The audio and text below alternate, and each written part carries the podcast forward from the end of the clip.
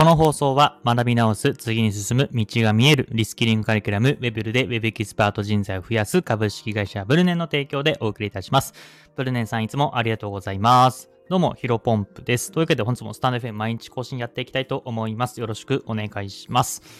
えー、本日のテーマなんですが、正社員は自分の積み上げた資産の9割が消えてしまう働き方、えー、こういったテーマでお話をしていきたいと思います。まあ最初に、ね、断っておくと、まあ別に正社員の働き方を否定しているわけではなく、まあ僕自身もね、正社員で働く選択肢っていうのは、まあ今悪魔取ってないだけで全然これからもあるのかなというふうに思っています。まあただ、えー、とリスクというか、まあこういったこと悪い側面もあるから、えー、注意して、まあそのリスクに備えて、えー、と、こんな行動していきましょうよねっていうお話になりますなので、えー、ぜひご了承いただければなと思います。えー、早速本題ですね。えっ、ー、と、まあ、タイトルにもある通り、まあ、正社員って、うん、まあ、せっかくね、自分がどんなに努力しても、えー、どんなに、えー、いい成果を積み上げたとしても、最終的にはやっぱり、うん、会社の持ち物になってしまうんですよね。いや、そんなことないだろうっていうふうに思う人もいると思うんですけども、結構そんな感じです。まあ、なので、まあ、ただ100%ないのでね、えー、9割っていう形タイトルしておりますけども、うん、あのー、そんな感じですね。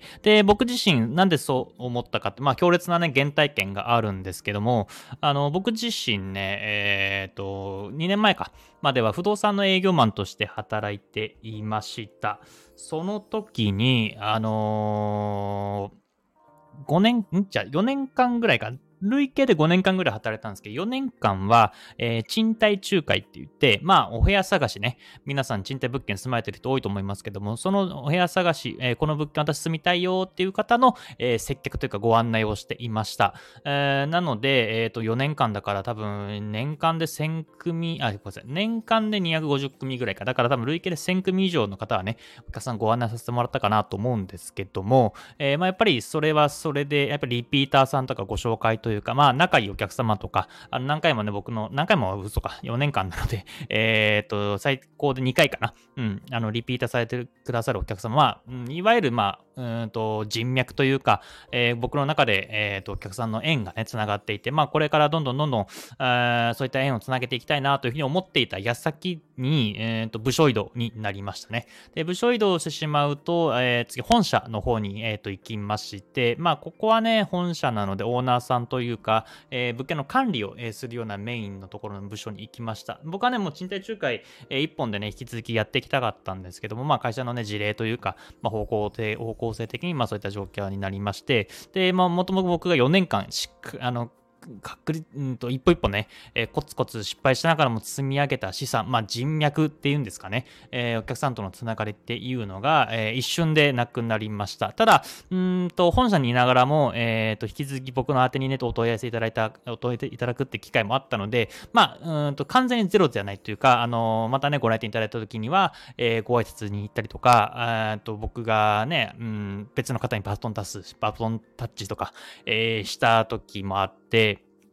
まあ、ゼロではなかったんですけども、やっぱり、えー、僕自身、えっ、ー、と、ウェブエンジニアの企業に転職した時に、まあ、それはね、やっぱり確実に円がゼロになりましたね。まあ、多分ねえ、携帯番号というかね、連絡先もしていたので、携帯にね、社用携帯に登録されてたので、まあ、やめますんで、もし何かあったら僕に連絡してくださいって言えば、あまあ、円は繋がったかもしれませんけども、それは確実に、あの、ダメ、NG ですよね。あの、個人情報的にもダメだし、多分、会社の、えー、会社の規定的にも多分、あの、抜くっていうかお客さんをね、えー、引っ張るっていうのは多分 NG だと思いますので、まあそこら辺のリスクもあって、えー、僕はありませんでした。なのでまあ5年間ね、必死にまあ20代前半というまあ貴重な時間を、えー、費やしたんですけども、うんと9割、えっ、とこういったお客さんのね、つながりっていうのがかなりまあ不動産業界、不動産会社でやっていく、これからも不動産業界で生きていくんだったら、まあ信頼してた貯金がまあ一気になくなって、うん、まあ資産がね、ゼロになったなというふうな感覚に、えー、陥りました。で、まあ、ここで9割っていう表現しているのは、やっぱり1割はね、残るというか、自分の中で、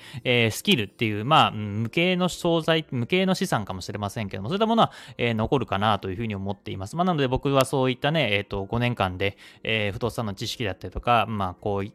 不動産の取引の契約の仕方とか、えー、そこら辺の知識はね、身についているので、今、ヒロポンプ不動産って、まあ、個人で、完全個人で、えー、不動産のサービス展開させてもらっていますけども、そういうところで、えー、生きているなというふうに思います。うん。ただまあこれは営業職というか不動産業界に限ってはこういった例をね、挙げさせてもらいましたけども、やっぱり基本的には、うんとこういった自分にスキルがね、身につく、残るっていう仕事、世の中にあんまりないんじゃないかなと思いますね。あのー、うん、あの、僕自身、まあ、ウェブエンジニアだったりとか、あと、あとは、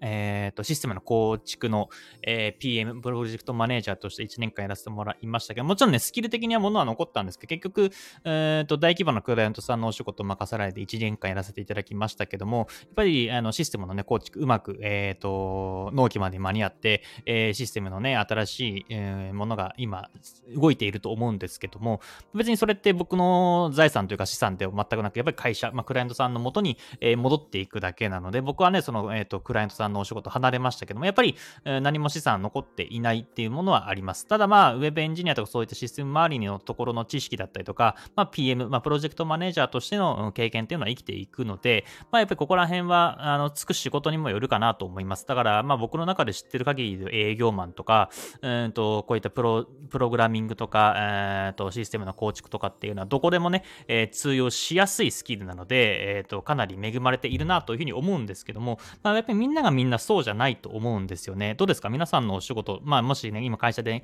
働いてる方がいらっしゃったとしたら、それって、えー、もしその、あなたがね、その今の会社辞めたら、えー、と何かしら資産というか、うん、あの、残りますかね？結構、いや、全然残んないなっていう人多いんじゃないかなと思うんですよね。まあ、多分社会人としてのマナー、まあ、メールのマナーとか電話のマナーとか、そこら辺はね、もちろんね、えー、っと、身についてると思うんですけども、うん、実際に他の会社で活かせるかっていうと、多分そうではないっていう人も結構多いんじゃないかなというふうに思っています。まあ、なので、やっぱりね、正社員っていう働き方については、やっぱり会社ね、えー、と属していて、会社の持ち物になってしまうので、やっぱりここはね、自分自身のスキル、えー、資産を、えー、蓄える働き方をしなきゃいけないなというふうに僕は考えているんですね。まあ、そのためにも、やっぱり、えー、プログラミングとか、また僕自身今やってるのがこういったラジオとか、えー、ブログとかっていうのは、やっぱり僕自身が頑張れば頑張るほど自分に資産が残るような形になるので、まあ、それこそブログとかって100%自分の資産になりますよね。うん、あのー、僕ね、この、今年、今年は今月か、えー、あんまりブログ更新、まあ、だと今週1で更新してるんですけども、多分、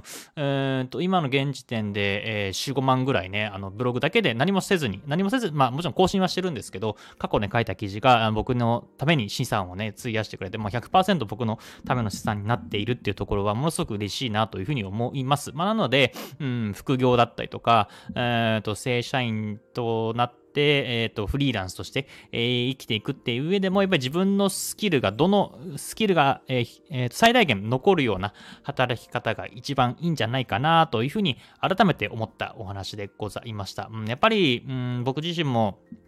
会社員として働いてね、途中で気づいたんですよね。これ、めちゃめちゃ今頑張っているし、あと例えば、あの、仕組み、あの、ルールとかを作っても、なんかね、一週間かけて頑張って作ったルールとかが全部会社の持ち物になってしまって、えっ、ー、と、自分自身の資産に全く残らない。うん。ってなった時に、ちょっと悲しいなとも思ったし、モチベーションもね、あんまり上がらなかったっていう形に、あの、今、記憶が蘇ってきました。うん。その時やっぱり気づいたというか、あの、もしかしたら正社員としての働き方向いてないのかなとも思ったんですけども、まあ、その時はフリーランスとかね、あんま選択肢なかった知らなかったので、うん、まあ、ただ今はやっぱり、うん、フリーランスの生き方っていうのがね、結構当たり前になってきて、えー、っと、まあ、僕みたいな20代とかでも全然独立してやっていける、まあ、食っていけるような、えー、っと、勉強とかね、しっかりと学習していけば、全然スキルは身についていくと思いますので、うん、もしね、やっぱり、えどうしても、あの、自分がね、えっ、ー、と、頑張った、えー、成果が全て会社の持ち物になってしまうっていうのが悔しい。まあ結構僕と同じような価値観だと思います。僕もね、